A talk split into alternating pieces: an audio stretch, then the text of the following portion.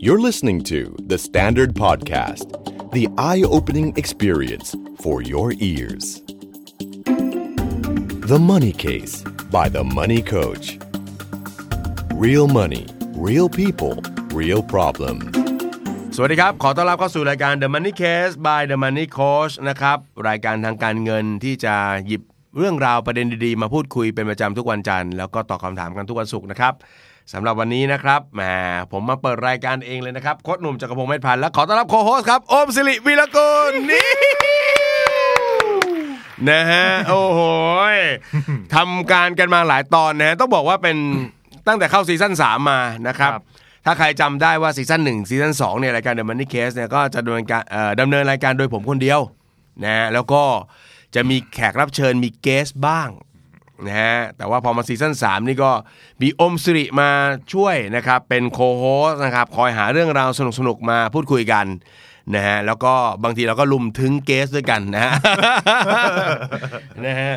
ซึ่งหลายคนนะฮะเริ่มมีคำถามสงสัยกันมามากมายว่าเขาเป็นใครกันแน่ครับ อิตาโอมซิรินะนะเขาเป็นลูกเต้าเหล่าใครอะเขาทำอะไรอยู่ที่ไหนกันแน่มนะฮะครับวันนี้เราก็จะมาพูดคุยกันกับโอมสิริวิรกุลครับนะฮะครับผมถึงเรื่องราวเพราะว่าโอมสิริต้องบอกว่าเขาอยู่ในเอ่อ ปัจจุบันทำงานอยู่ในแวดวงการเงินด้วยครับนะครับครับ ดูแลโอ้โหย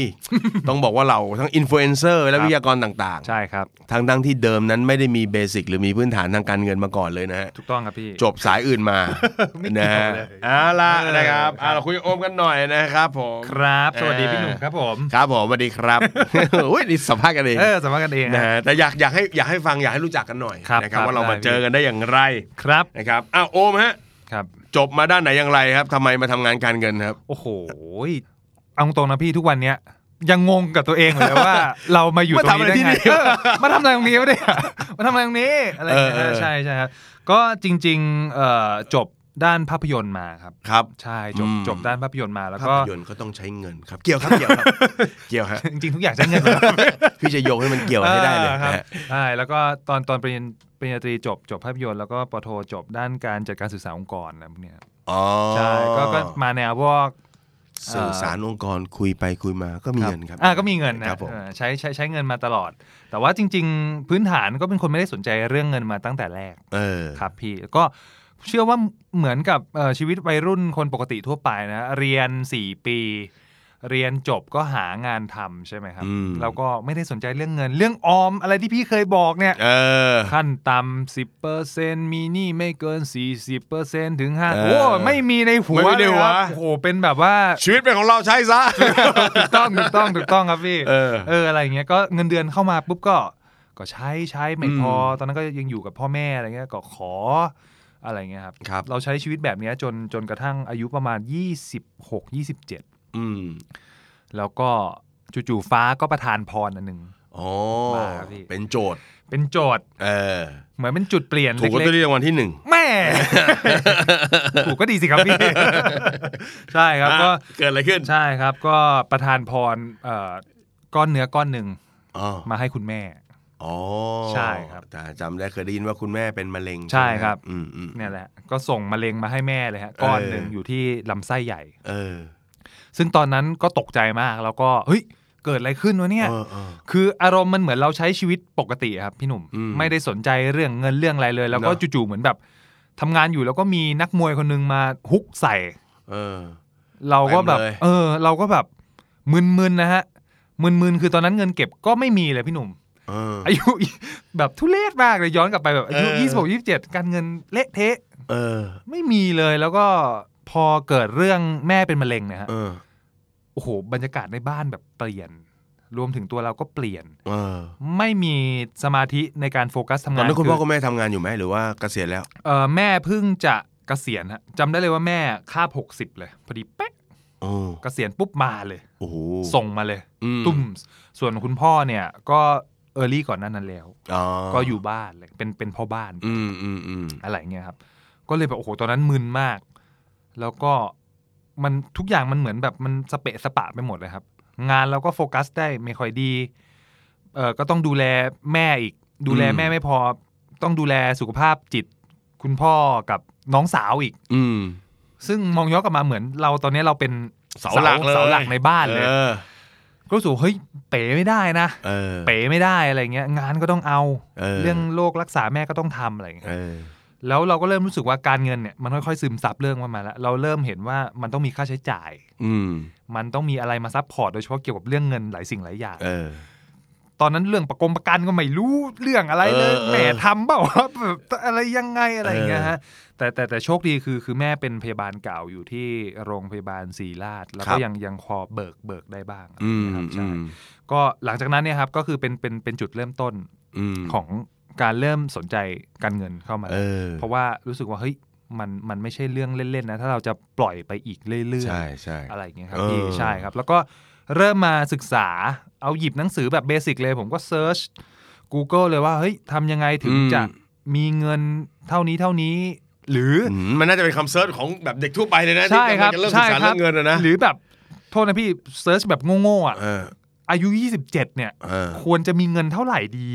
เออ แบบคือตอนนั้นมัน เออแสดงว่าไอ้คำถามนี่ไม่ใช่คำถาม ผิดแผกนะเนี่ย แต่ว่าเออเป็นคำถามที่ยอดฮิตนะใช่คือครับคนกำลังมึนในตัวเองอะนะใช่ครับเออออะไรอย่างเงี้ยเราเรารู้สึกเราเรางงไปหมด ตอนนั้นก็เออเพิ่งอากูเออเอ้ยมันแบบเป็นโรคมะเร็งโรคนี้ค่ารักษาเท่าไหร่อืมเราควรจะต้องเตรียมเงินไว้เท่าไหร่เออออะไรอย่างเงี้ยครับ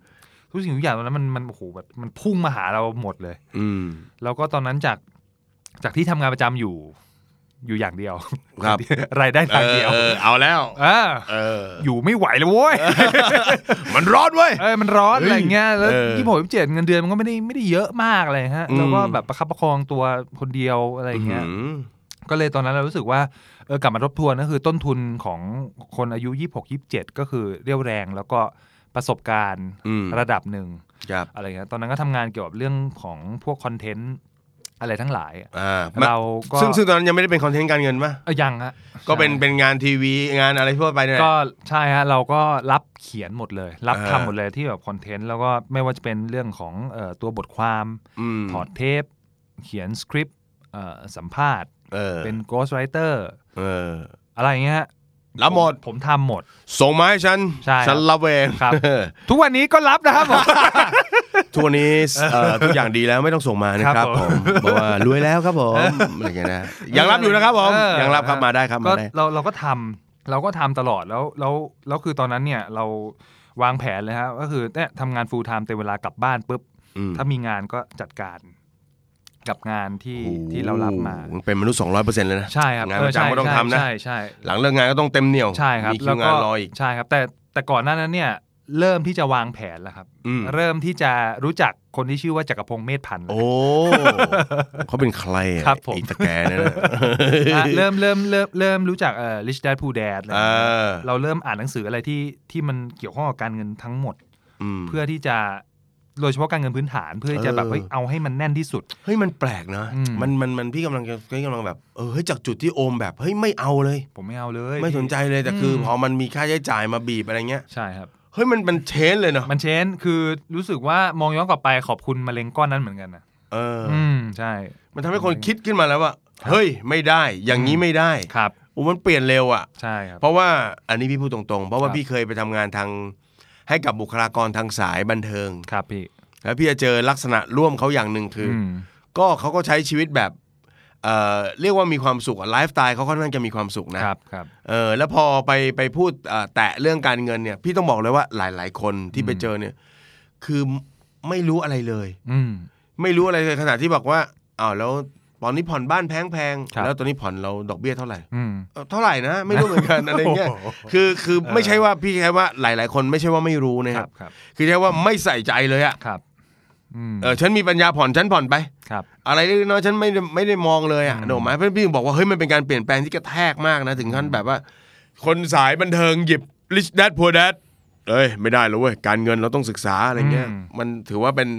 มันคงจะเกิดการ เรียกว่าเปลี่ยนแปลงในในในความคิดเยอะมากอะใช่ครับใช่อืมใช่ครับอืมใช่ใช่ก็คือตอนนั้นเนี่ยอย่างอย่างอย่างที่บอกพี่หนุ่มก็คือเริ่มเริ่มศึกษา คือตอนนั้นยังไม่ได้ไปยุ่งกับหุ้นอืมกองทุนเออหรืออะไรอื่นๆเลยนะฮะ เราขอเน้นเรื่องของการเงินพื้นฐานก่อนว่าอืมคนปกติมนุษย์เงินเดือนปกติธรรมดาที่ที่มีปัญหาแบบเนี้ยมันควรจะต้องมีวิธีรองรับอะไรบ้างเออบริหารยังไงให้มันรอดอย่างเงี้ยนะใช่ครับก็คือ พอเรารู้แล้วว่าเฮ้ยจริง ๆ แล้วมันต้องมีส่วนเก็บออมนะไอ้สูตรง่ายๆ อย่างเช่น แบบว่าโอ้ยเงินรายได้มาต้องหักออมก่อนแล้วที่เหลือไปใช้จ่ายอะไรก็ว่ากันไปอะไรเงี้ยอืมเออมันมันก็เริ่มเข้ามาในสมการแบบนั้น พออมชีวิตเริ่มมีสมการแบบนั้นนะครับพี่ เราก็รู้สึกว่าเฮ้ยเหมือนทุกครั้งที่พี่หนุ่มพูดเลยว่า จากบัญชีออมทรัพย์เนี่ยเออที่เหลืออยู่ 50 บาทเออร้อยยี่สิบอะไรอย่างเงี้ย พอเราเริ่มหักออม 10%อืมมาเรื่อยๆ สักผมเอาแค่ตอนนั้นเนี่ยห้าหกเดือนอะเออผมเริ่มรู้สึกว่า โอ้โห เราแม่งก็ไม่ธรรมดาเนี่ยเออหมดมันจะเอาขึ้นมาแล้วก็เอออะไรอย่างเงี้ยฮะ แล้วก็เริ่มเริ่ม challenge ตัวเองเออทั้งเรื่องของการ challenge ว่า เอ้ย ปีหน้าเราจะ 15%นะอืมเราจะ 20%นะ อืมออมนะสัดส่วนการอืมออม แล้วก็เรื่องของไอตัวงานงานนอกการ financial รับเนี่ยอืมเราก็พยายามที่จะรักษาคุณภาพเพื่อให้เขากลับมาจ้างเราต่อนะอืมอะไรเงี้ยคือโอ้โหคือคือกลายเป็นว่าพอมันมีระเบียบวิธีคิดจากพื้นฐานการเงินนะพี่อืมระเบียบอื่น ๆ มันถูกจัดสรรตามมาอ๋อใช่ครับ เนอะใช่เพราะว่าเรื่องของการเงินเนี่ยบางทีแค่เซตอะไรต่างๆมันไม่พอ มันต้องครัมีบวินัยใช่ที่ช่ให้เราทำได้ตามที่เราเซตไว้ใช่โอ้ครับแล้วมันไปกระทบอย่างอื่นด้วยใช่ มันมันไปกระทบอย่างอื่นด้วยอืมเราเราเราเลยรู้สึกว่าคือ คือจำได้ว่าช่วงนั้นเนี่ยที่คือที่บ้านไม่ได้มีตังค์อะไรมากมายเออแต่สิ่งหนึ่งที่ที่รู้สึกว่าห่วงห่วงมากก็คือต้นทุนของ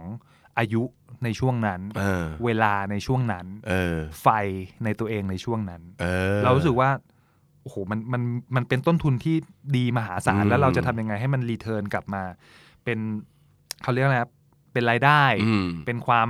มั่งคั่งทั้งต่ออาชีพที่เราทำแล้วก็คนที่จะจ้างเราทำงานต่อเอออะไรเงี้ยคือ คือจำได้ว่าช่วงนั้นหวงแหนเวลามากเออไปออฟฟิศแต่เช้าเพื่คอรับที่จะไปอ่านหนังสืออืมออฟฟิศผมเข้างาน9โมงอืมผมจะไปถึงประมาณเอ่อเจ็ดโมงเจ็ดโมงครึ่งอือหือผมจะนั่งรถเมย์ไปแล้วก็เอ่อ หาหนังสือมาอ่านเตรียมหนังสือมาอ่านนะซื้อกาแฟแก้วหนึ่งสามสิบบาทอะไรเอเงี้ยอแล้วก็อ่านอ่านอ่านอ่านอ่านอ่านอ่านอะไรเงี้ยโดยเฉพาะเรื่องของพวกการเงิน แล้วก็ความรู้ทั่วไปที่ที่ที่เราสนใจอะไรอืเงี้ยมแล้วก็ไปอ่านหนังสือเนี่ย ผมก็คุณคุณจักรพงศ์อยู่แล้วก็รู้สึกว่าครับผมคุณจักรพงศ์สอนว่าเฮ้ยต้องมีเงินออมนะแอสเซทมันสร้างได้หลายแบบเออแล้วก็สนใจเรื่องของทรัพย์สินทางปัญญารู้สึกว่า เออ น่าสนใจ อืมมันเลยกลายเป็นที่มาที่ทำให้ผมเขียนหนังสือออกมาสองเล่มเอตอนนั้นอ ได้ครับได้ใช่โปรโมทได้ชื่อเออชื่ออะไรอะก็ชื่อหนังสือสิ่งที่เจ้านายไม่เคยบอก เออกับอ๋อใช่ครับอย่าให้เขาบอกเลย ใช่กับเปิดเทอมใหญ่ไว้ทำงานอ่าอ่าใช่ออกออกไปสักสามสี่ปีแล้วเป็นหนังสือที่เกี่ยวกับเรียกว่าอะไรอะอ่าโลกของคนทำงาน ใช่โลกของคนทำงานคือนะคือคือตอนนั้นเนี่ยเขียนด้วยการตั้งโจทย์ว่าเออชีวิตเราหมกมุ่นกับการเรียนมาประมาณ 20กว่าปีเออเราเข้าสู่โลกการทำงานเนี่ย คำถามง่ายๆคือเราจะอยู่กับโลกการทำงานเกือบ 40 ปีอย่างไรอืมอะไรเงี้ยโจทย์ง่ายๆเลยฮะ concept เออง่ายๆมากเลยเออแล้วเราแล้วเราก็คือตอนนั้นมันมันงกทุกอย่างพี่หนุ่มเออคือเรารู้สึกว่าทุกวันที่เราไปทำงานเนี่ย เรารู้สึกว่าเนี่ยคือวัตถุดิบ เออ อะไรที่ผ่านหูผ่านตา ใช่เนอะได้ยินได้ฟังเนี่ยใช่เราจะหยิบมันมาทำเป็นใช่ตัวเรียกว่าเป็นสินทรัพย์ของเราอะใช่เนอะแล้วมันใช่จะมันจะสร้างรายได้หรือเปล่าก็ไม่รู้แต่เราจะเอามาผลักดันทำให้มันเกิดเป็นงานออกมาให้ได้ ใช่ เยี่ยม นี่คือวัตถุดิบ อืมอืมอืมคือไม่ไม่รู้ว่าไม่รู้ว่าวันนั้นเนี่ย ลูกค้าจะบ่นเจ้านายจะว่า อืม แต่ขอให้มี มีไอเดียมี concept อะไรบางอย่าง เออ กลับมาให้เราเอเราทอนั่งนั่งปุ๊บเจ้านายด่า ปุ๊บฮะ ได้อืมมุมมองใหม่ำใช่ก็มาเขียนเขียนมาเล่าเอามามาสื่อเล่าสารมาเก็บเล่าเก็บเอเล่าอก็บเขียนออกเป็นบทความบ้าง รวมเล่มเป็นหนังสือบ้างอะไรเงี้ยใช่นะครับพี่ใช่ใช่เออเออใช่เอออะไรวิธีเงี้ยคิดมันดีไปใช่รู้สึกแบบงกเอองกหมดเลยรู้สึกแบบเออทุกอย่างมันดูเป็นเป็นเงินเป็นทองหมดเลยแล้วเราเราก็ทำแต่ว่า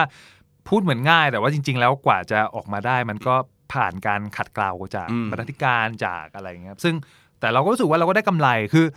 คือหลังจากไอ้เรื่องมะเร็งของแม่แล้วเนี่ย มุมมอง mindset เปลี่ยนหมดเลยเออเรารู้สึกว่าเราเป็นคนอยู่บนโลกนี้ง่ายขึ้น เออ เราไม่ได้ทำตัวซับซ้อน เพราะว่าเรารู้สึกว่าเฮ้ยชีวิตนี้มันมันจะไปจากเราตอนไหนก็ไม่รู้ เออ ไม่ได้ยาวอย่างที่คิด ใช่ครับพี่ อืม ก็เลยอืมก็เลยรู้สึกว่า เออเนี่ยก็กินง่ายอยู่ง่าย ทำงานอย่าซับซ้อน อืถ้ามีปัญหาก็แก้อืม คอนเซปต์มันน่าจะมีแค่นั้นหรือเปล่าเอออ อะไรอย่างเงี้ย นะนะเออเออด้วยใช่ด้วยหลักมันก็คงประมาณนั้นแหละใช่แต่ว่าครับไอไอไอการที่แบบเราจะมาตกผลึกอะไรเงี้ยได้เนี่ยพี่ว่ามันเหมือน เหมือนกับเราอยู่ในโลกที่ถูกตีกรอบมาด้วยครับนะบางบางทีในมุมพี่คือแบบเอ้ยการศึกษาเราก็จริง ๆ เราเรียกว่าการศึกษาหรือเปล่าไม่รู้เพราะเราก็เข้าไปนั่งรอให้เขาบอกว่าต้องเรียนอะไร แต่เราไม่ได้ปิ๊งขึ้นมาเองว่าเราอยากจะรู้อะไรครับเนาะใช่แล้วมันก็ถูกใช่เหมือนกับถูกจูงถูกอะไรมาตลอดอะครับเพราะฉะนั้นไอการที่มัน มีเรื่องใหญ่ๆเข้ามาในชีวิตเนี่ยมันเหมือนกับโดนเคาะกระโหลกแรงๆทีนึงอะครับ ใช่ แล้วก็หัดตั้งคำถามใหม่ ถูกถูก กับกับตัวเองและชีวิตใช่ เนอะเพราะฉะนั้นโดยหลักการเนี่ยพี่ว่าชีวิตมันก็มันก็อาจจะแค่เนี้ยอืม เนอะแต่เราเยอะคนเรามันเยอะเองอะเออ เยอะแล้วมีความซับซ้อนขึ้นไป ใช่ใช่ เนอะเพราะฉะนั้นจากจุดตรงนั้นที่เป็นอ่าคุณแม่เป็นโรคมะเร็งเนี่ยนะครับแล้วก็เอ่อรักษากันนะก็ต้องใช้สตุ้งสตางค์ก็เลยเริ่มเปลี่ยนมุมมองความคิดเรา ใช่เริ่มทำอะไรมากขึ้นครับเปลี่ยนแปลงอะไรมากขึ้น อืม จากตรงนั้นเนี่ยแล้วเข้ามาสู่ การเงินยังไงเออแวดวงการเงินแล้วทีเนี้ยยังไงเอออะเดี๋ยวต้องต้องแจ้งก่อนว่าปัจจุบันคุณแม่ยังอยู่นะอะอยู่อะผมเออลืมลืมพูดไปคุณแม่ได้คุณแม่หายแล้วใช่ไหมตอนนี้หายแล้วก็จริง ๆ คือยัง follow up อยู่ครับพี่แต่ว่าก็ใช้ชีวิตได้ปกติอ่าใช่ใช่ครับใช่ผมครับก็หลังจากนั้นเนี่ยก็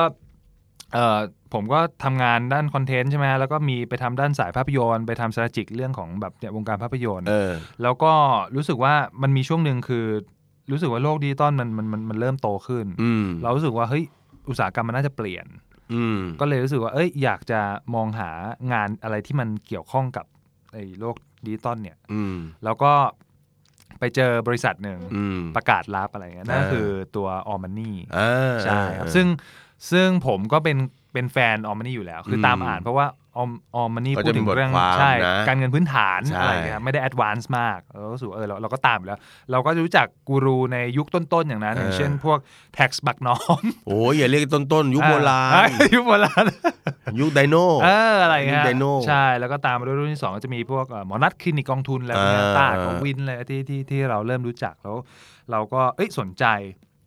ก็เลย ลองยื่นสมัครไป แล้วเขาประกาศรับเป็นเอ่อเป็นเหมือนเป็นบรรณาธิการของของทางออมมันนี่อืมเราก็เอ้ยลองยื่นสมัครไปอะไรเงี้ยครับแล้วก็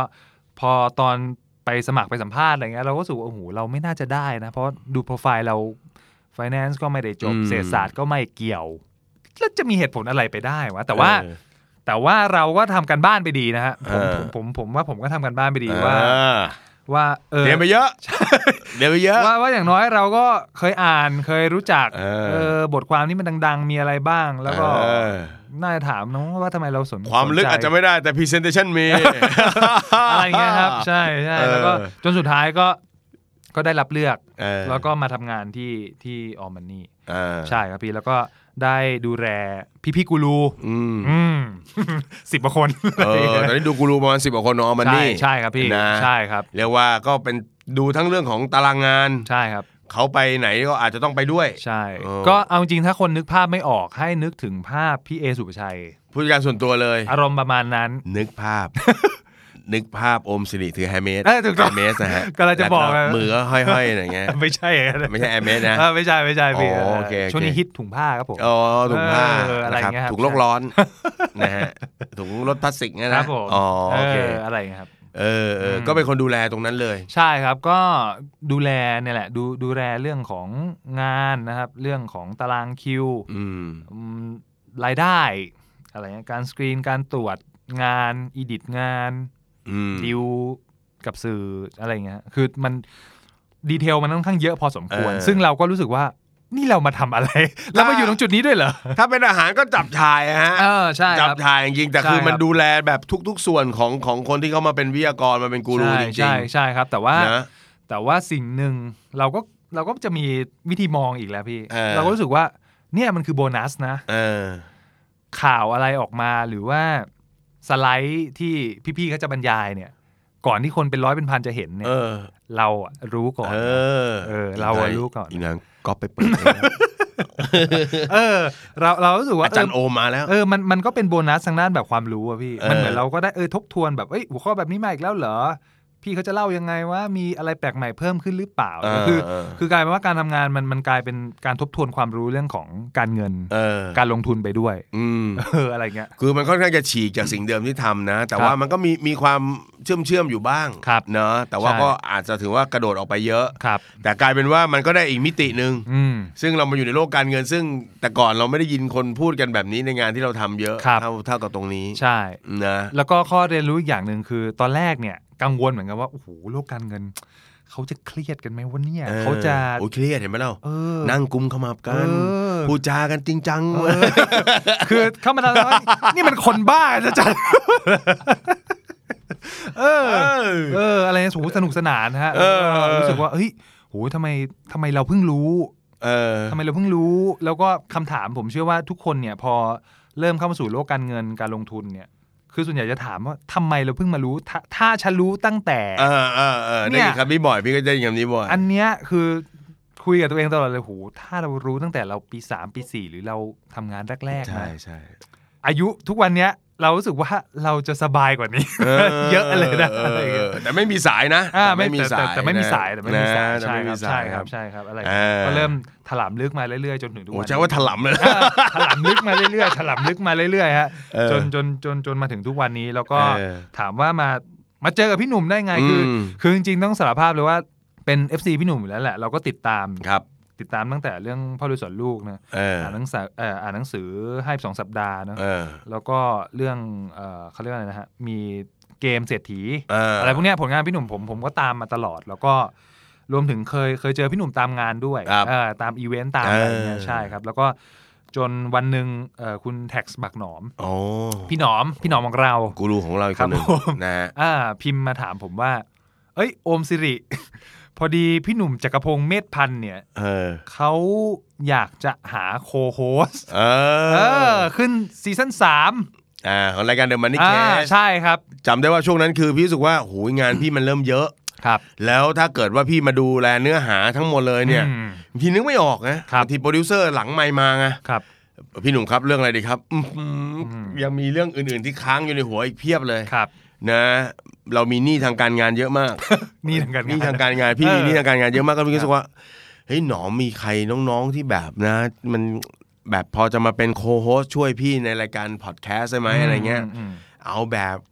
นะทันกันหน่อยนะเว้ยเออออะไรเงี้ยนะเออพูดครับแบบรับรับสภาพกันได้นะเว้ยอ่าอะไรเงี้ยอ่ามึมึงมาพาวเวอร์เล็กน้อยอ่าอะไรเงี้ยนะฮาฮาขำๆอะไรเงี้ครัยบน้องบอกเดี๋ยวจัดให้ครับพี่ เออ นี่เหมือนเอเจนต์นะเออ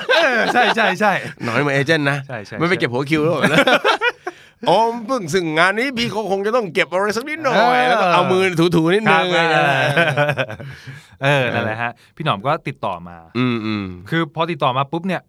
พี่ผมสารภาพตรงอืมผมไม่ได้คิดอะไรมาก เออ เอาก่อนเลยโอ้เออไม่ต้องคิด เออไม่ต้องคิดผมไม่เออคิดเลย ผมคือ ก็บอกตามตรงคือก่อนหน้านี้เราก็ฟังเอ่อมันนี่เคสของ The Standard อยู่แล้วเอออะไรเงี้ยก็ก็รู้ว่าเอ้ยพี่หนุ่มพูดเรื่องแนวแนวๆนี้นะเรื่องการเงินอืมพื้นฐาน เรื่องเคสที่เคยไปประสบมานะอะมีเออมีเกสเข้ามาใช่เราพอเห็นรูปแบบแล้วเออออะไรเงี้ยเราก็รู้สึกว่า เออมันน่าจะเป็นโอกาสดีถ้าถ้าเราเอามุมมองของของคนที่เคยเป็นออเดียนเนี่ยเออเข้ามาร่วมจัดด้วยใช่จะเป็นยังไงบ้างวะเออะไรอย่างเงี้ยอดีดีอืมดีอืมอะไรอย่างเงี้ยครับก็เออก็ก็เริ่มเป็นเอ่อ ที่มาที่ไปแล้วก็อืมยังยังจำได้เลยว่าวันวันแรกที่นัดกันคือเออฟู้ดคอร์ทเซ็นทรัลพระรามเก้าใช่ครับเรานั่งกินข้าวกันนะเออกินข้าวนั่งกินข้าวกันแล้วครับพี่ก็คุยคุยเพราะว่าตอนนั้นก็อยากจะหาคนมาทำด้วยแล้วครัพี่บว่าเอ้ยเออลักษณะท่าทางดูแบบ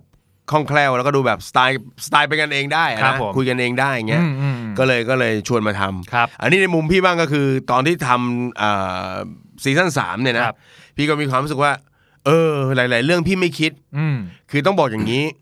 พี่ว่ามันมีกับดักของคนเป็นกูรูอยู่เหมือนกันครับความหมายของของกับดักกูรูก็หมายความว่า พอพี่สอนไปนานๆเข้านะพูดไปนานๆเข้าพี่มีความรู้สึกว่า เราอยากจะสอนอะไรที่มันยากขึ้นอืมนะเอ้ยเรื่องนี้เขาคงรู้กันหมดแล้วเปล่าวะไม่ต้องพูดอะไรเงี้ยมพอตอนได้ทำงานช่วงแรกกับโอม แล้วโอมจะส่งแบบสคริปต์มาว่ารอบนี้วันนี้คุยเรื่องนี้ดีไหมพี่ครับเราดูปุ๊บมันมันเบาบางไปหรือเปล่าอืมเรื่องแค่นี้น่าจะรู้นะอะไรเงี้ยมอืมเออแต่มันก็ได้รับการตอบรับกลับมาเป็นแบบเออเว้ย คนส่วนใหญ่ไม่รู้เว้ยเฮ้ยอืมเออ นี่คือครับกับดักของเราไง เพราะฉะนั้นกับดักของพี่คือทำงานไปสักแป๊บหนึ่งเนี่ยเราก็อยากจะคุยเรื่องที่มัน advance ขึ้นยากขึ้น แต่ว่าให้มันกลายเป็นว่าทิ้งผู้ฟังกลุ่มหนึ่งไปครับ กลุ่มที่คือแบบการเงินคืออะไรอืมอืมเออ แล้วเราก็แบบได้แง่มุมใหม่ ๆ ด้วย อย่างครับเช่นเอ่อหลาย ๆ ตอนซึ่งพี่ไม่คิดว่ามันจะเป็นตอนที่แบบ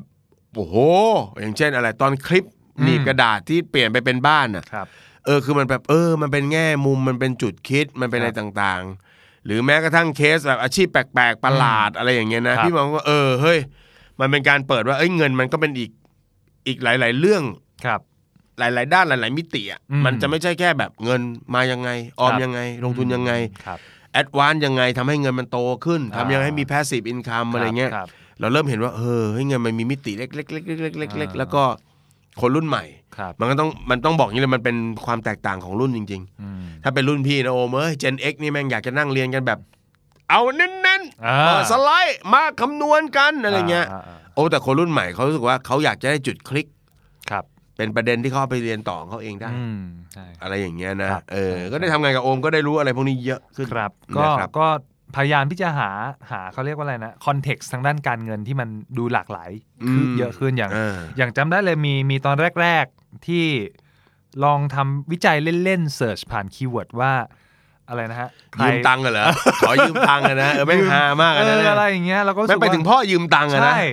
เออกลายเป็น stat เรื่องของว่าเออคน search แล้วแบบเยอะที่สุดกลายเป็นแบบพ่อยืมยืมเงิน เออเออซึ่งอันนั้นน่ะอันนั้นมันคือ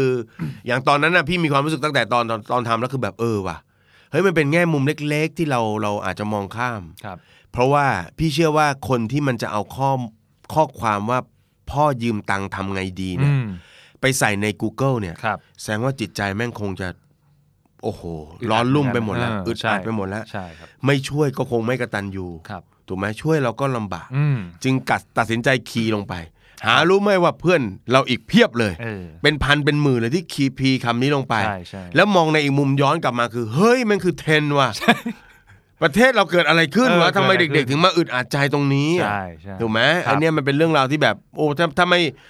ถ้าไม่ได้ไม่ถ้าไม่ได้ทำพอดแคสต์สไตล์แบบเนี้ยอืม ก็จะไม่เจอใช่เราเรานะก็เราก็จะไม่เจออะไรเอใช่อเอใช่อใช่แปลกใหม่ดี ครับ แล้วก็ที่สำคัญคือพอมาทำพอดแคสต์เนี่ยรู้สึกว่า โอ้โหมัน คือลึกๆมันมันเติมเต็มบางสิ่งบางอย่างของผมเหมือนกันนะ ผมเคยกลับไปรีเช็คตัวเองดู เออ จำได้ว่าสมัยตอนเรียนเข้ามหกเข้าปีหนึ่งอะ มีความฝันว่าเราอยากเป็นดีเจเออดีเจเสียงใสๆอะนะเออเคยไปนั่งทำอัด demo เสียไปห้าร้อยเออไปขึ้นตึกแถวย่านพระรามสี่เออตึกหนึ่งเพื่อเอา demo ไปส่งอะไรอย่างเงี้ยเออเออแล้วรู้สึกว่าเฮ้ยจริงๆการทำพอดแคสต์เราตอนแรกคือนั่งสงสัยเหมือนกันว่า อะไรมันทำให้ drive ให้ให้เราต้องแบบว่า หาข้อมูล เตรียมนู่นเตรียมนี่แล้วมาพูดเออแล้วรู้สึกแบบ เฮ้ยมันสนุกจังวะอืมอืมอืมแล้วก็ไปรีเช็คก็ไปพบว่าโอ้แต่ก่อน เองอยากเป็นแบบอะไรอย่างนี้ไงเอออยากแบบสื่อสารแบบนี้ไงอะไรอย่างเงี้ยเออแต่แค่มันมันเปลี่ยนเออนิดอยากเดีมียว เรื่องมาเล่าเอออะไรอย่างเงี้ยฮะเออก็เลยสึกรู้ว่ามีคนรอฟังเราอยู่ ใช่อะไรอย่างเงี้ยครับเอเอออ ก็เลยรู้สึกว่าเออจริง ๆ ความฝันในอดีตมัน จริงๆมันไม่ได้หายไปนะครับมันมันแค่เปลี่ยนรูปแบบเออมันแค่เปลี่ยนรูปแบบอันเนี้ย work นะเออมันแค่เปลี่ยนรูปแบบอันนี้ง work มากะไรย่งงี้ยอันนี้ work ใช่มากใช่อะไรอย่างเงี้ยครับอืมก็รู้สึกว่าเออมันมันคือสาเหตุที่ทำให้เรารู้สึกว่าเราสนุกแล้วก็พอมันเป็นเรื่องของ Money Case อะไรอย่างเงี้ยเรารู้สึกว่ามันไม่ได้แค่ประโยชน์เราคนเดียวเรารู้สึกว่าเราเรากำลังช่วยคนทุกคนที่